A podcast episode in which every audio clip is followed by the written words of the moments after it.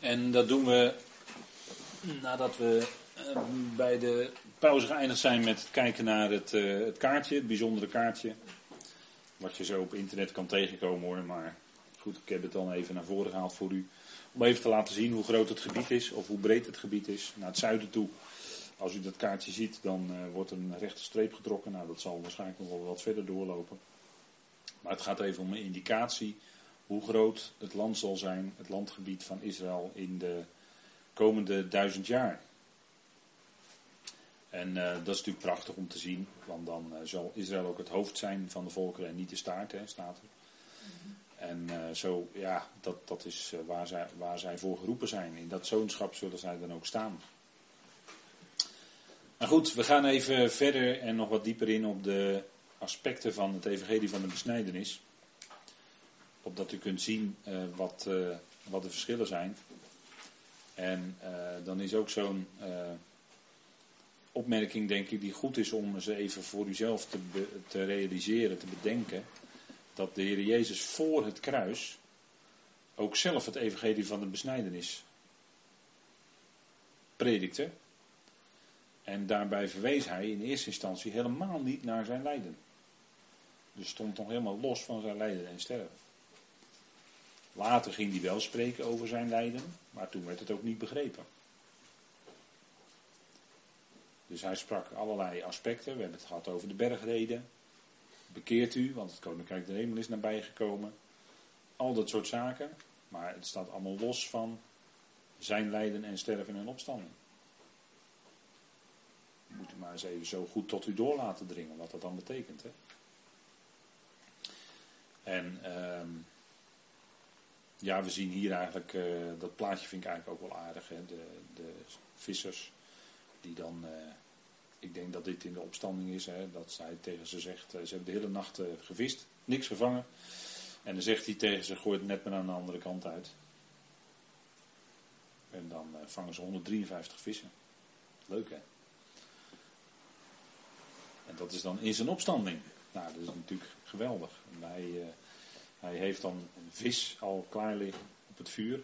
En dan eet hij met ze. Dat doet hij gewoon allemaal in de opstanding. En dat is ook een uh, typologische aanduiding natuurlijk. Dat uh, hij tegen hen ook gezegd had, ik zal u tot vissers van mensen maken. En dan gaan ze na zijn opstanding natuurlijk ook prediken. En dan komen er velen tot geloof. Dus hij zou ze inderdaad werkelijk tot vissers maken. Trouwens, het woord voor vissers wat er staat, dat weet u waarschijnlijk wel, dat betekent eigenlijk inzouters. Hè? Dat heeft te maken met de zout. Wordt vertaald met visser, maar het is eigenlijk zout. Het heeft te maken met de zout. En zout is natuurlijk in de Bijbel een beeld onder andere van de Heilige Geest. En we zeggen altijd zout is bederverend, maar dat is een van de functies van zout. Maar als het echt om het type gaat, dan is het zout een type van de Heilige Geest. Zegt u? Maar het is inderdaad een beeld of een type van, en zo heb je wel meer hoor, Kijk, water is in sommige situaties ook een beeld van Heilige Geest.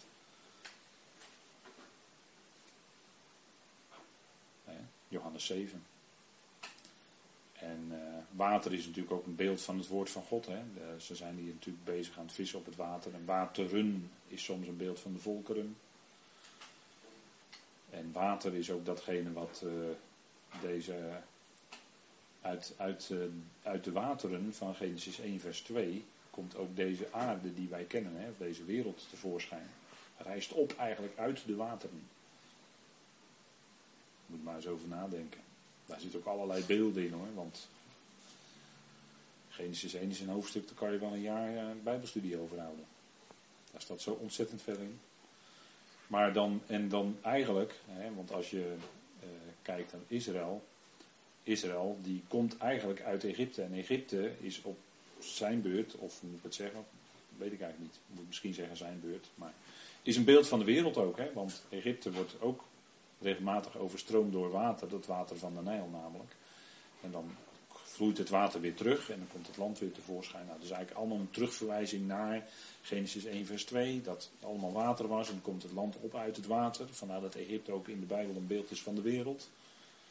Egypte is een vast type, dat is vaste typologie in de Bijbel. Dus Egypte is een beeld van de wereld. En uh, dat is ook dan een beeld van de slavernij. Israël moest tichelstenen bakken. En dat is een type van het volk wat kreunt onder de wet, onder de slavernij van de wet. Ze werden dan ook verlost uit het diensthuis, hè, zegt de Heer. Ik heb u verlost uit het diensthuis, hè, uit het huis van de slavernij, Egypte. Want dan moesten ze tichelstenen bakken. En tichelstenen, dat is altijd een beeld van de werken van de mens. Zo met Babel, de toren van Babel, daar waren ook tichelstenen. Moet je maar eens nalezen. Ook werken van de mens. En dat de mens samenklontert en zich verenigt. Verenigde Naties hebben we tegenwoordig. Hè?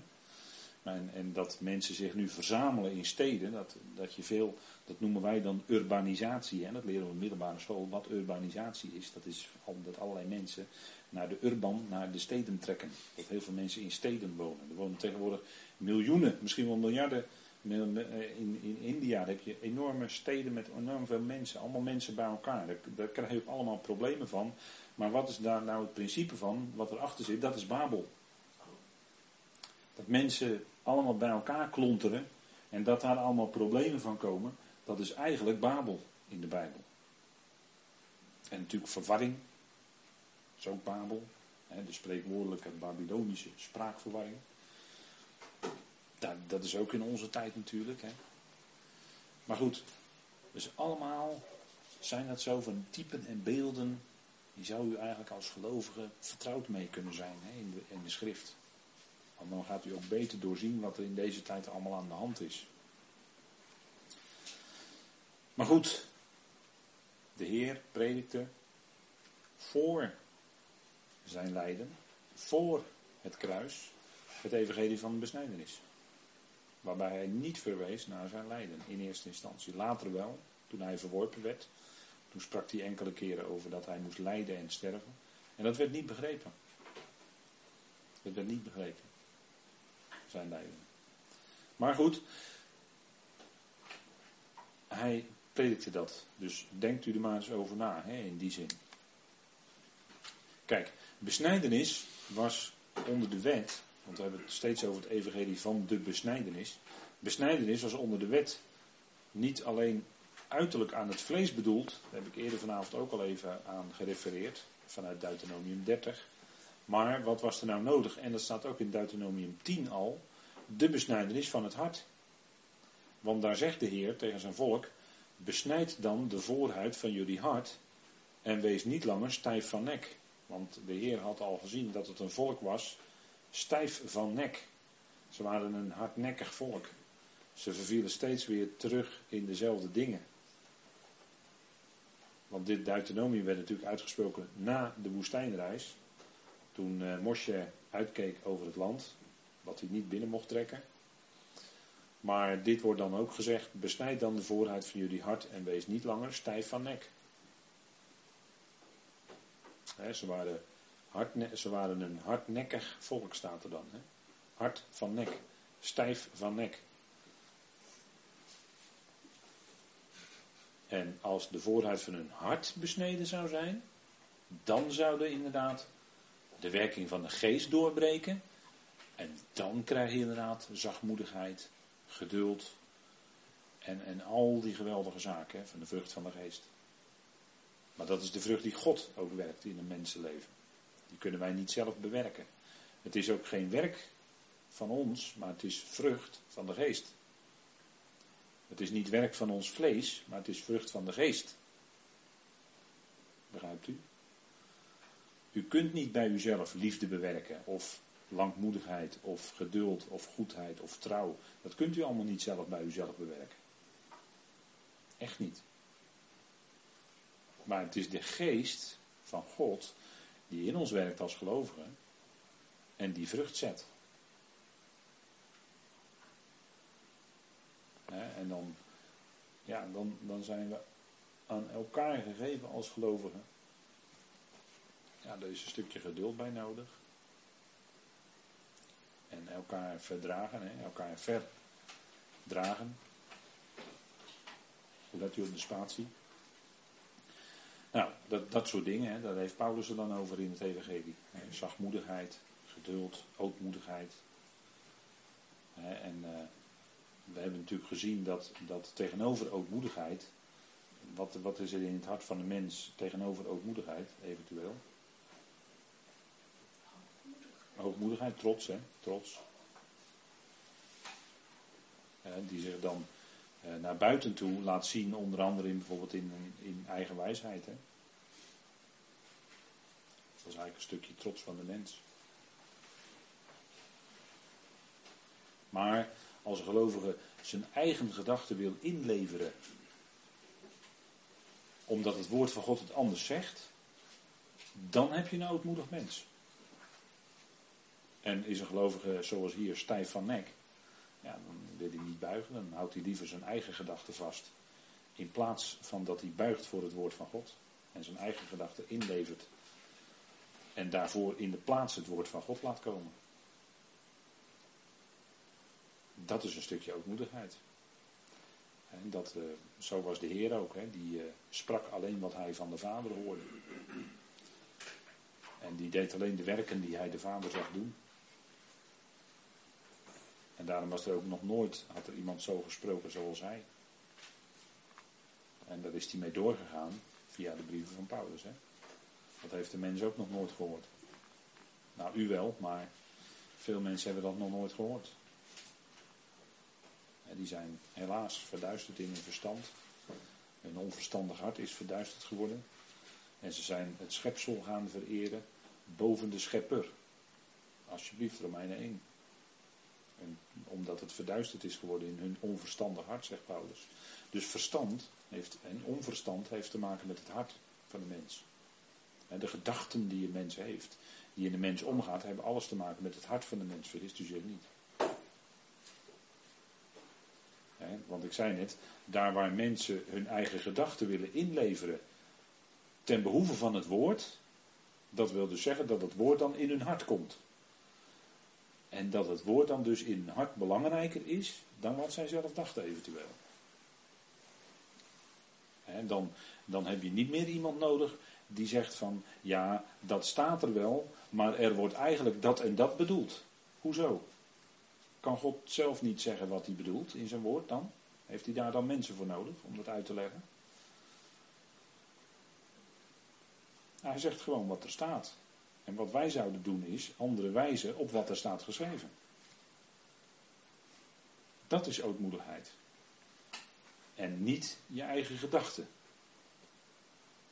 Nou, en dat heeft alles te maken met besnijd dan de vooruit van jullie hart. Maar dat, eh, dat zal de Heer dan doen bij hen.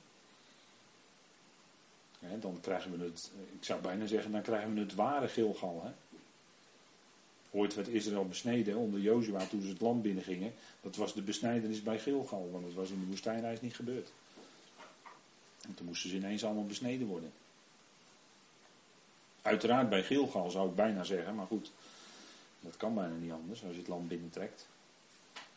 Maar dan krijgen we de ware besnijdenis hè, waar het om gaat, die van het hart namelijk, voor Israël hè, in het nieuwe verbond. Onder de ware Jozua, onder de grote Jozua, de Heer Jezus Christus. Dat is na 2000 L, hè? Of ga ik nu te snel? 2000 afstanden, 2000 jaar is dat. De 2000 L in Jozua 3 is een type van de 2000 jaar die nu bijna voorbij zijn. Ja, dat is prachtig, dat is schitterende typologie, hoe zit daar ook in. Maar goed, we gaan gauw verder met dit, deze dingen, want uh, dan dwaal ik te ver af. Maar daar staat dus, besnijd dan de vooruit van jullie hart. Dus dan gaat die eeltlaag gaat er vanaf, weet u wel. Ze hadden namelijk eelt op hun hart gekregen. Ze hadden dus een verhard hart. Want het woord eelt in de schrift heeft te maken met hardheid. He, vereelting. Daarom zegt Paulus ook, omdat er wel gelovigen waren, ware gelovigen waren in Israël. Daarom zegt hij dat de verharding voor een deel over Israël is gekomen. Totdat de volheid en heidenen zal binnengaan. Nou, die verharding, dat is die vereelting op hun hart. En eh, ze zullen dan ook besneden worden aan hun hart, als eerste gemeente is weggerukt. En dan zullen ze een hele diepe weg moeten gaan. En dan zullen ze verlost worden. Precies op tijd. Maar dan zullen ze ook, de gelovigen, zal de vooruit van hun hart besneden worden. Nieuwe verbond. Dan worden hun zonden weggedaan.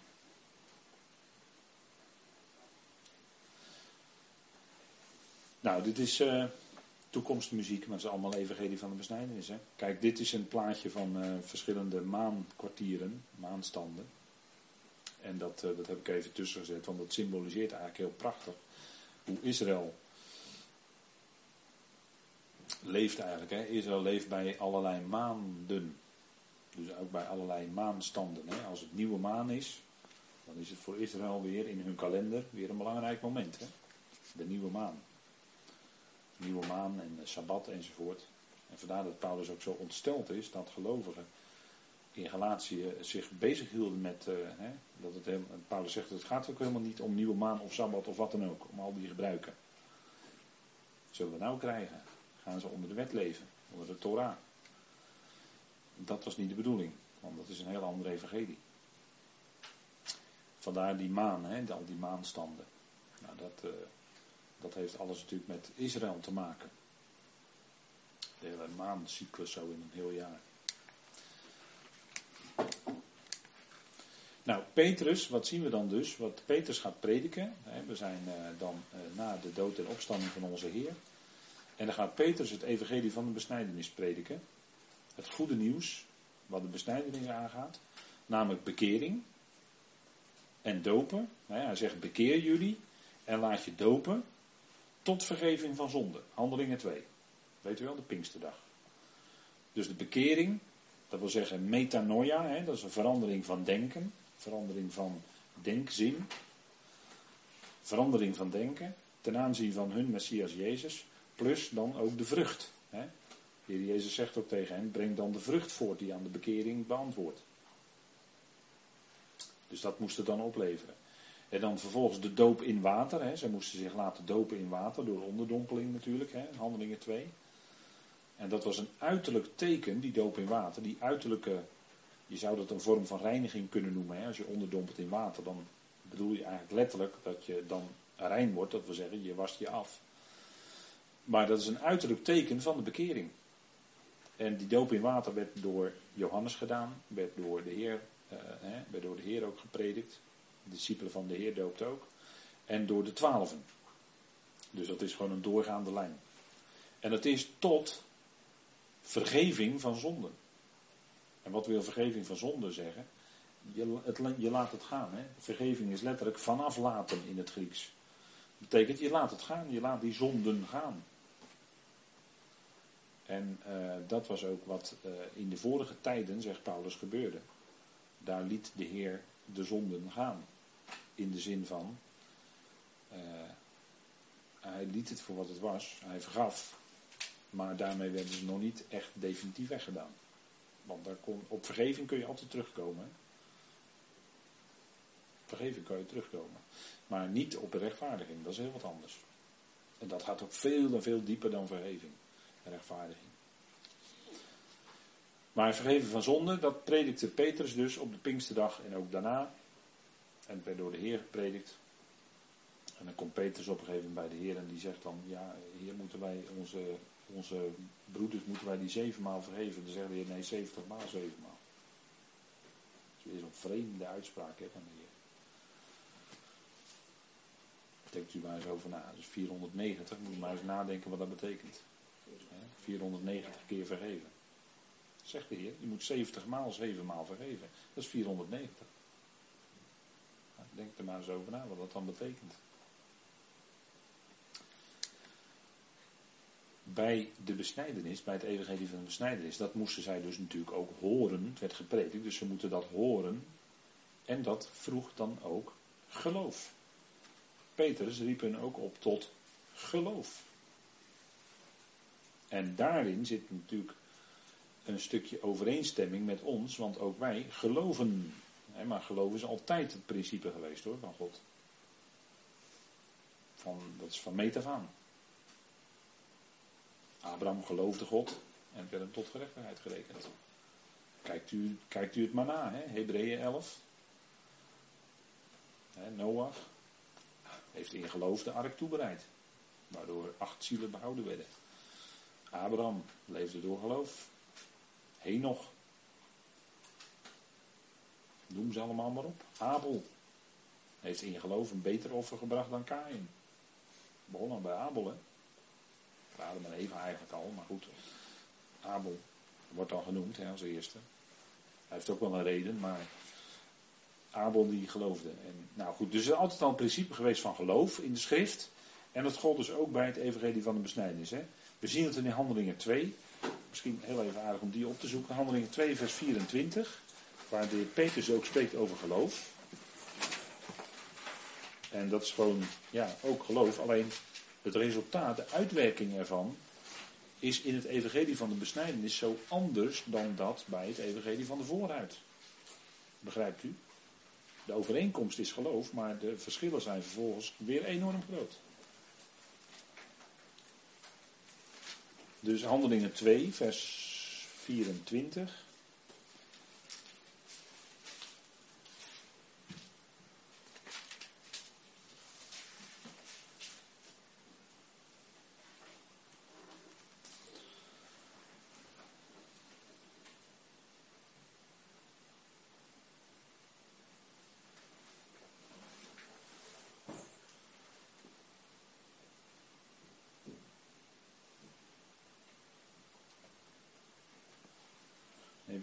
Dan staat daar, uh, God heeft hem echter doen opstaan door de weeën van de dood te ontbinden, omdat het niet mogelijk was dat hij daardoor vastgehouden zou worden.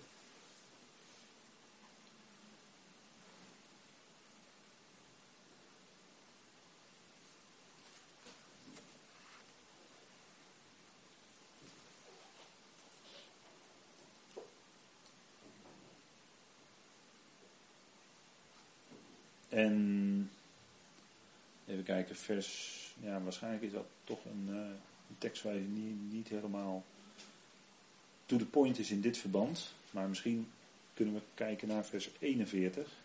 Of vers 44 moet het zijn, sorry. Ik heb 24 getypt, maar het moest 44 zijn, sorry. En alle die geloofden, waren bijeen en hadden alle dingen gemeenschappelijk. Dat, dat is het eigenlijk. Dan ziet u dus dat het om geloven ook gaat. Hè? Dus het moet zijn handelingen 2 vers 44, sorry.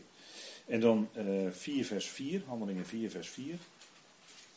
Daar wordt opnieuw gepredikt. En dan staat er, en velen van hen die het woord gehoord hadden, geloofden. En het aantal mannen werd ongeveer 5000. Dus uh, waarschijnlijk in aanvulling op die 3000 van de Pinksterdag komen er nu nog een paar duizend bij. Dus dat was best wel heel wat natuurlijk. En die geloofden en u ziet dus ook dat geloof een uh, fundamenteel principe is hè, om die zegen van het evangelie van de besnijdenis te ontvangen. En dat is dus in geloof, dat leidt tot bekering en dus tot vergeving van zonde.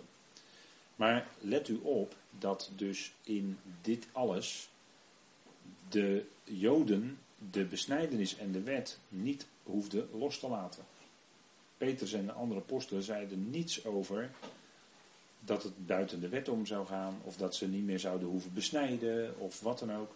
Niets van dat alles. Dat bleef gewoon allemaal staan. Dus binnen dat kader, binnen die oude verbonden, zeg maar, uh, werd dit gepredikt en werd er opgeroepen, ja, gepredikt en dat werd dus gehoord en dat wekte dus geloof in het hart natuurlijk. Maar het leidde dan tot bekering, vergeving van zonde. En zij stonden dan in de richting natuurlijk van het aardse koninkrijk. Ze zouden dan het koninkrijk binnengaan.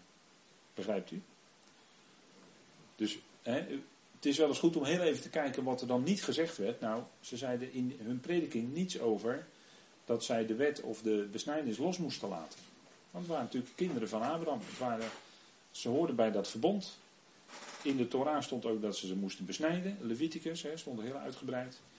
Uh, dus nou, dat, dat zijn allemaal dingen die bleven gewoon staan dus. Goed om dat te beseffen. Hè? En als we dan kijken naar. Uh, nou, we, we, kijken nu naar hè, steeds het evangelie van de besnijdenis. Nou, dat is op dit plaatje dan die ene weg, hè, die linkerweg. Die, die loopt een bepaalde kant op. En dan zie je rechts dus de, evangelie, de weg van het evangelie van de vooruit. Die gaat dus de andere kant op en die gaat omhoog. Daarom vond ik deze foto wel aardig eigenlijk. Symboliseert toch wel iets. onze weg gaat hoog. En denk er wel eens aan de, de, de, de uit het oude lied. Wat, wat ik dan vroeger wel eens uh, zong. wij trekken hemelwaarts. Dat hebben we wel eens gezongen geloof ik. Hè? Wij trekken hemelwaarts. Nou, zo is het ook. Staat geloof ik in glorieklokken of zo, hè? die oude bundel van, uh, van uh, zuster M.A. Alt, dank u. Ja, zuster M.A. Alt, weet u wel. Die, uh, de bundel daar stond die in. Nou, dus, die vind ik toch wel, ja, die is wel toepasselijk in ieder geval. Die werd vroeger wel gezongen.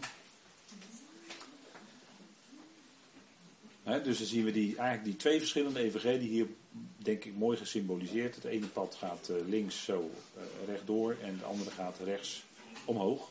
Nou, dat is ons pad. Geloof, dat geldt ook bij, dat geldt ook bij ons natuurlijk, geloof. Want Abraham is in die zin ook onze vader. Namelijk, hij is de vader van alle gelovigen, dus ook van ons. Uh, de Jood moest besnijden in zijn wet loslaten als hij het evangelie van de voorhuid wilde geloven. En daar zat natuurlijk al die moeite. Daar zat al dat conflict met Paulus. Want Paulus, uh, die bracht toch wel zoiets anders. En dat schrijft hij dan ook in Romeinen. Namelijk, wij zijn gerechtvaardigd door het geloof van Jezus Christus. Nou, daar hadden ze in de besnijdenis nog nooit van gehoord hoor. Het was zoiets, dat er zoiets gezegd werd. Gerechtvaardigd door het geloof van Jezus Christus. Daar heeft de evangelie van de besnijdenis nog nooit van gehoord. Dat verzeker ik u. En die rechtvaardiging, daarvan zegt Paulus, en wie kon het beter weten, zou ik bijna willen zeggen. Nou, dan zegt u de Heer Jezus inderdaad, en daar ontving hij ook de woorden van.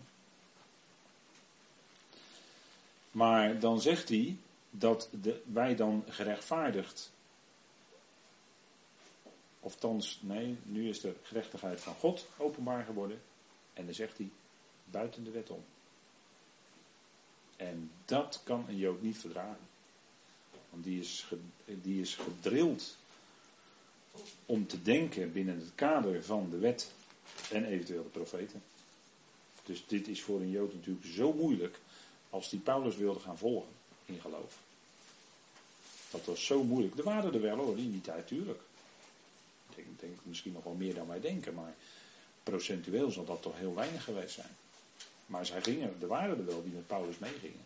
Maar dan moesten ze deze dingen leren. En dat is zo'n totaal andere zaak. En het ging zoveel dieper dan, zoveel dieper dan het evangelie van de besnijdenis. Zoveel dieper. En daarom is die, die, die, moeite ook zo groot bij mensen. Om daar iets van te kunnen verstaan. Hè. Paulus zegt in Romeinen 3 vers 21, maar nu is zonder de wet, zonder de wet, los of los van staat er eigenlijk. er staat een woord dat betekent ruimte, er zit ruimte tussen. Dus er staat er echt los van. Zonder de wet gerechtigheid van God openbaar geworden, waarvan door de wet en de profeten is getuigd gerechtigheid van God door het geloof van Jezus Christus naar binnen allen en op allen die geloven, want er is geen onderscheid. Alsjeblieft. Dat, is, dat zijn de grondtrekken van het evangelie van de. Van de vooruit, sorry. Evangelie van de vooruit. Dit is het evangelie van de vooruit. En weet u, bij rechtvaardiging, dan heb je helemaal geen schuld meer. Dan is alles weg.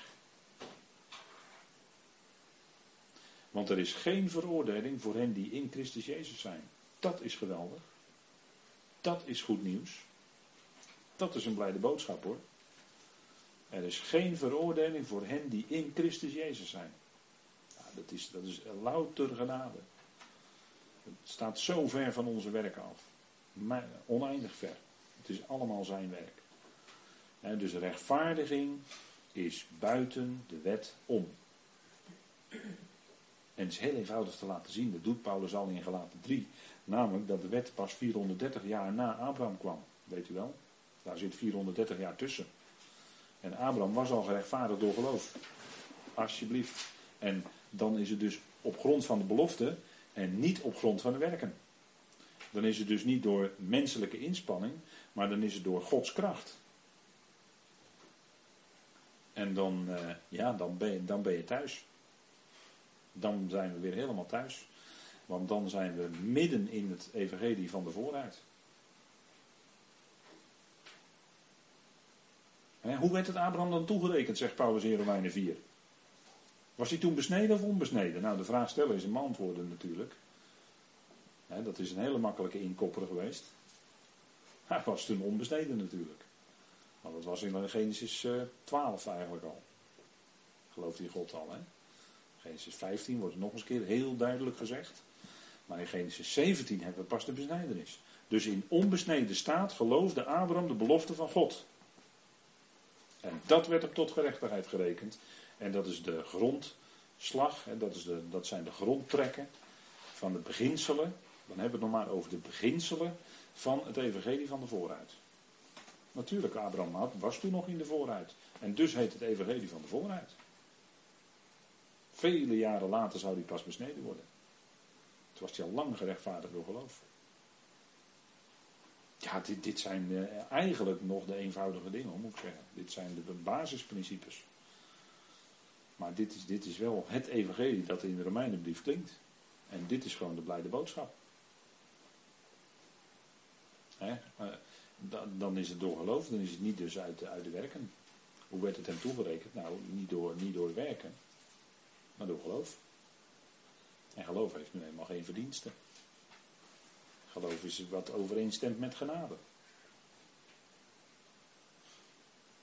Ja, dit is gewoon, dit is gewoon het geweldige evangelie. En zie, ziet u het enorme verschil nu met het evangelie van de besnijdenis? Dat het dus een, een hemelsbreed verschil is. Evangelie van de besnijdenis wordt nergens gesproken over rechtvaardiging door geloof, alleen. Of door genade. Of zonder werken. Dat lees je helemaal niet. Dat is een enorm groot verschil. Vergeving van zonde kan je op terugkomen. Rechtvaardiging niet. Rechtvaardiging is ook om niet. En het is, maar het komt omdat het hele evangelie van de vooruit gebaseerd is, voor ons zeker, is gebaseerd op het lijden en sterven en de opstanding van de Heer Jezus Christus. Waardoor de zonden zijn weggedaan. En dan heb je ineens een hele nieuwe situatie. Een geweldig nieuw begin was er toen de Heer opgewekt werd uit de doden. Toen was daar de eersteling van de nieuwe schepping. Dus dan zit je helemaal in een hele andere hoedanigheid, in hele andere omstandigheden. Nou, dat is dus het evangelie van de vooruit.